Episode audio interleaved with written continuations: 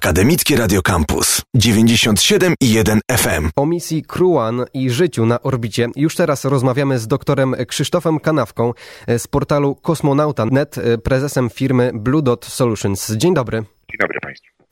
To historyczna chwila, bo wraz ze startem rakiety Falcon 9, na której szczycie znalazła się kapsuła Dragon, zakończył się etap dominacji rosyjskich sojuzów. Czy Pana zdaniem właśnie teraz pożegnaliśmy na zawsze epokę państwowych lotów i przywitaliśmy loty komercyjne? Wydaje mi się, że cała, lat, cała dekada lat 20. to będzie ten okres e, żegnania się z tymi załogowymi e, rządowymi lotami, aczkolwiek warto pamiętać o tym, że rządowe loty będą na pewno wykonywane tylko dalej, nie na niską orbitę okołoziemską, ale w kierunku Księżyca. Niska orbita okołoziemska natomiast stanie się bardziej komercyjnym celem do, dla bardziej komercyjnych wypraw, w szczególności tych załogowych. A teraz chciałbym przeskoczyć do momentu cumowania do Międzynarodowej Stacji Kosmicznej. Czy załoga kapsuły sama z nią steruje, czy ta kapsuła automatycznie podchodzi do, do stacji kosmicznej? Odpowiem i tak, i tak. Załoga zarówno może wprowadzić kapsułę w tryb automatycznego cumowania do stacji, jak i może przejąć stery i wykonać wszelkie działania za pomocą ręcznych komend i ręcznego sterowania. I ta, i ta opcja jest możliwa. W praktyce jak na razie oczywiście, jak się domyślamy, więcej procedur ręcznych zostało przeprowadzonych niż automatycznych. Procedury ręczne są oczywiście elementem testowania, elementem treningu podczas podczas przygotowań astronautów do misji. Także astronauci wiedzą, jak działać w przypadku jakiejkolwiek sytuacji awaryjnej. Czyli rozumiem, że w tym przypadku kilka dni temu też wykorzystali metodę ręcznego sterowania kapsułą. Tak, w większości było to ręczne sterowanie. Były pewne elementy zautomatyzowane, ale w większości było to ręczne sterowanie. I skoro już zadokowaliśmy do ISS, pora porozmawiać o tym, co naukowcy robią na jej pokładzie. Po co w ogóle ta stacja funkcjonuje? Stacja, Międzynarodowa Stacja Kosmiczna jest tak naprawdę super e, zaawansowanym i skomplikowanym laboratorium, który służy do serii różnych badań e, związanych zarówno z biologią człowieka, jak i z rozwojem technologii, z projektami związanymi z obserwacją Ziemi, jak i z astrofizyką. Tak więc tak naprawdę e, można stację kosmiczną uznawać za 400-tonowe wielkie laboratorium, które służy wielu różnym celom. No i teraz. Jeśli nie wiemy, co tak naprawdę się dzieje na stacji kosmicznej, to NASA swego czasu przygotowała specjalną aplikację, która nazywa się SR, SSRX, którą można sobie zainstalować na telefonie i ona jest aktualizowana całkiem, całkiem często i można na nim zobaczyć wszystkie, wszystkie eksperymenty, które są w danym momencie wykonywane, jak i te, które były w przeszłości wykonywane. No i eksperymentów było setki od kwestii związanych z przygotowaniem ludzi do przyszłościowych lotów na Marsa na przykład, czy też długoterminowego przystosowania człowieka do warunków, do warunków mikrograwitacji, poprzez technologie związane z systemami podtrzymywania życia. Kolejne rzeczy to nowe technologie, zarówno te, które się przydadzą w kosmosie, jak i na Ziemi.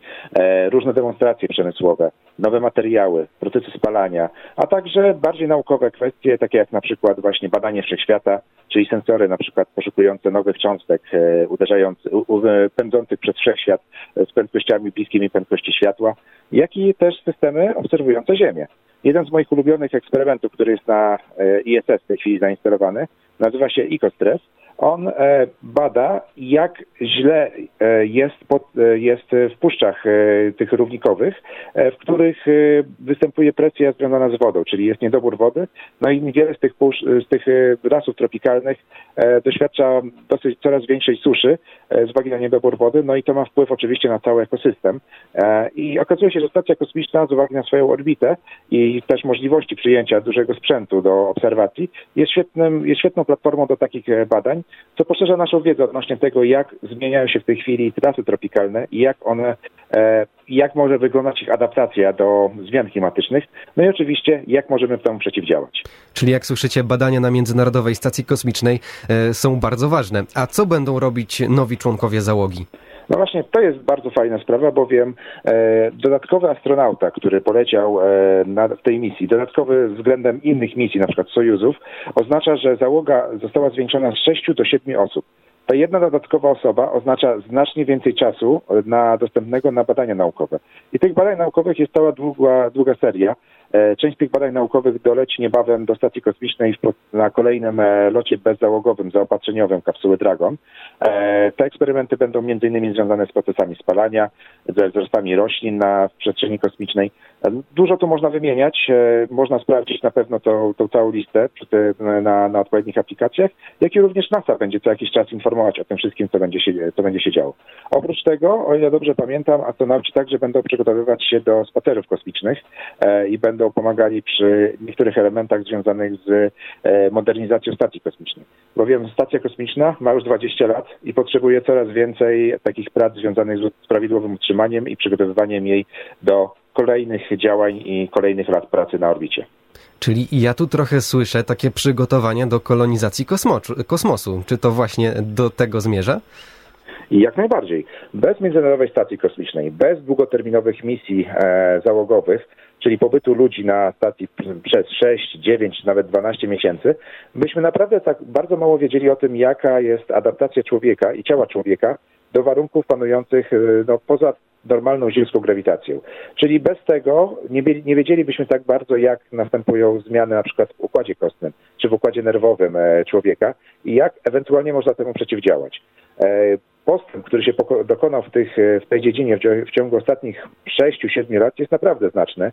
NASA co raz, raz lub dwa razy do roku aktualizuje listę technologii i stanu naszej wiedzy w wielu miejscach.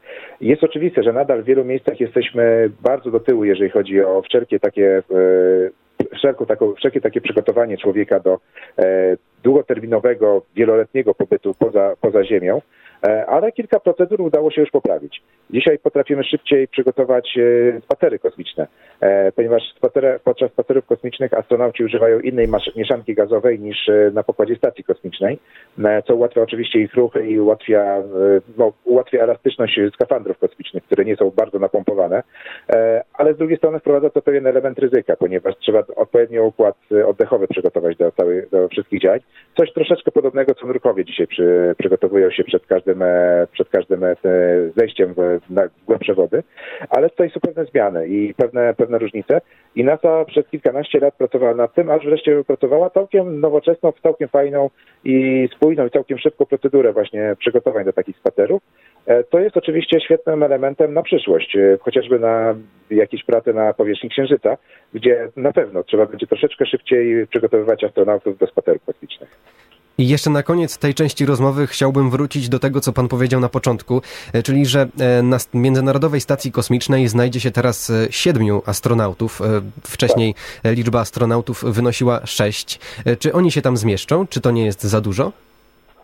Między, maksymalnie na Międzynarodowej Stacji Kosmicznej krótkoterminowo przebywało nawet i 13 astronautów. Stacja kosmiczna sama w sobie, jeżeli chodzi o objętość, to nie ma problemu, to na pewno znajdzie się więcej osób. Większym problemem oczywiście są wszelkie zapasy e, wody, powietrza, e, systemów recyrkulacji. E, te muszą być odpowiednio planowane i, zakładane na odpowiedni okres czasu.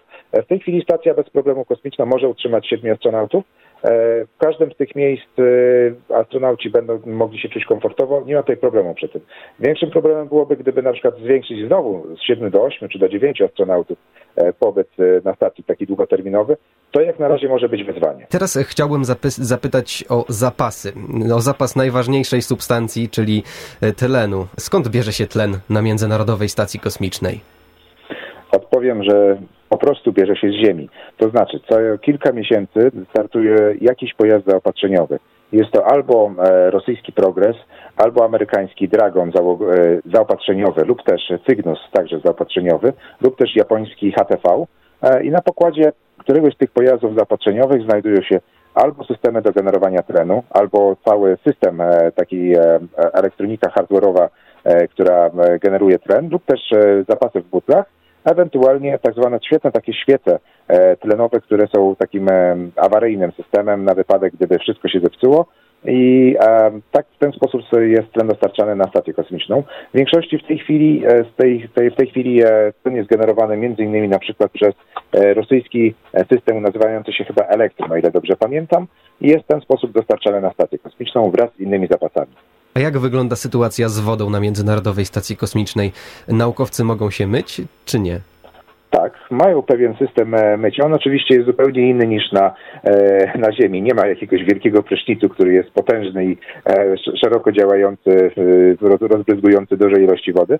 Bardziej opiera się to na część rodzaju mm, szmateczek y, materiałów, które pozwalają na, na umycie się.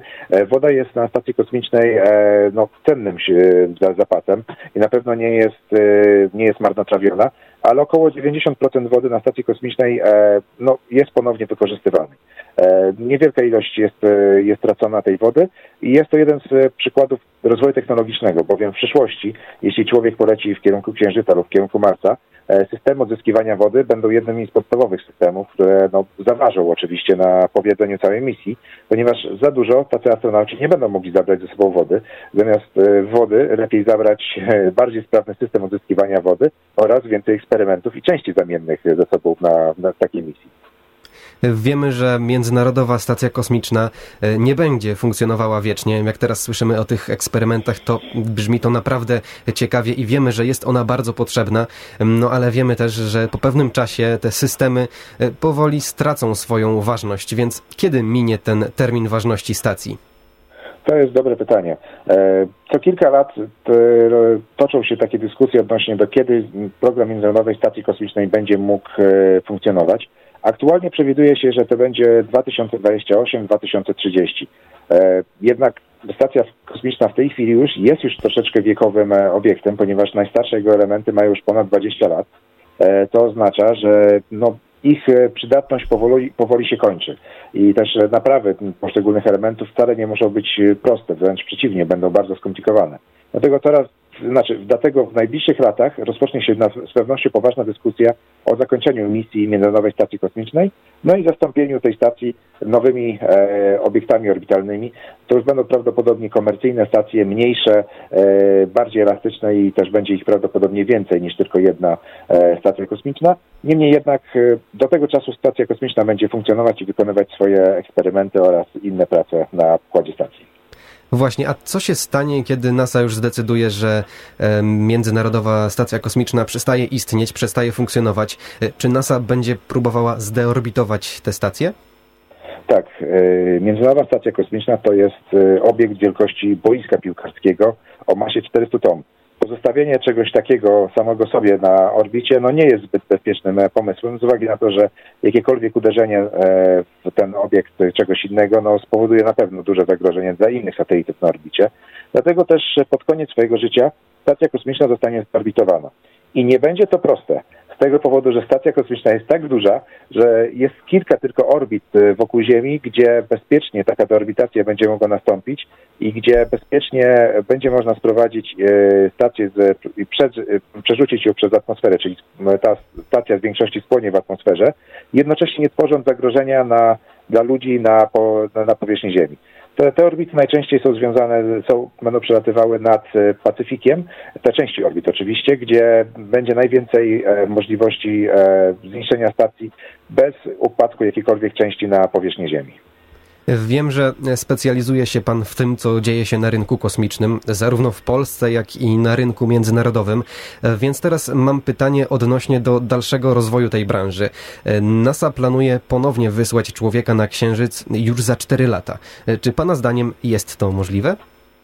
E, powrót człowieka na Księżyc jest więcej niż pewne. Pytanie tylko, czy nastąpi to w ciągu czterech najbliższych lat.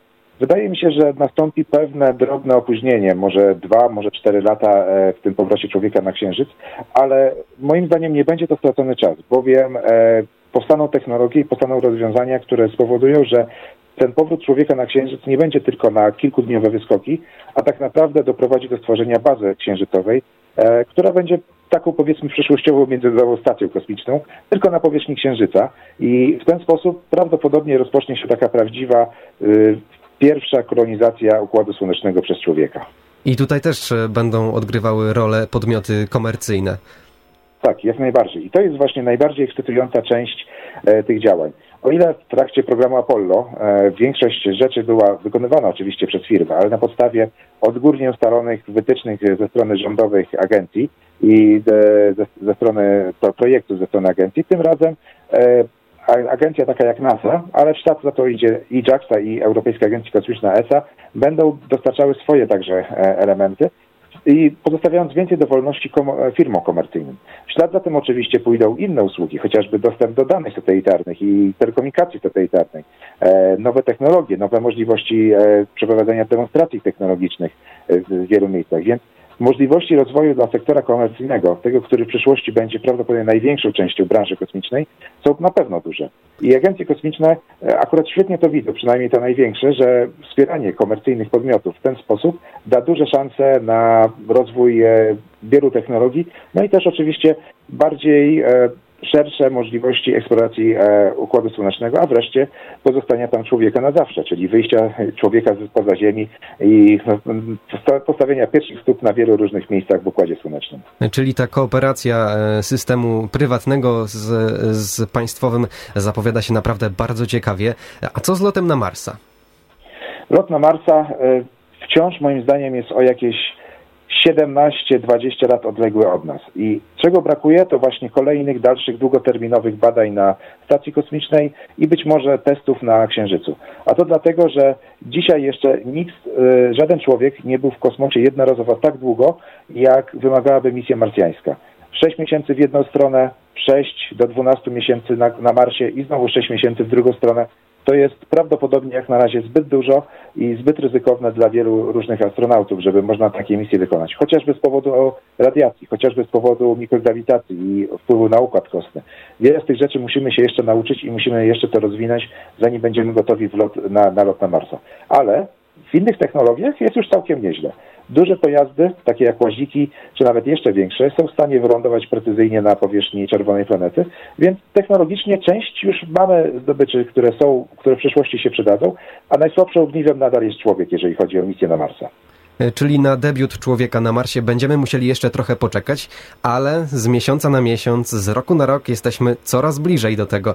E, o kosmosie, o Międzynarodowej Stacji Kosmicznej i o misji Crew One opowiadał nam dr Krzysztof Kanawka z portalu kosmonauta.net, e, prezes firmy Blue Dot Solutions. Bardzo dziękuję za rozmowę. Dziękuję Państwu. Radio Campus. Same sztosy.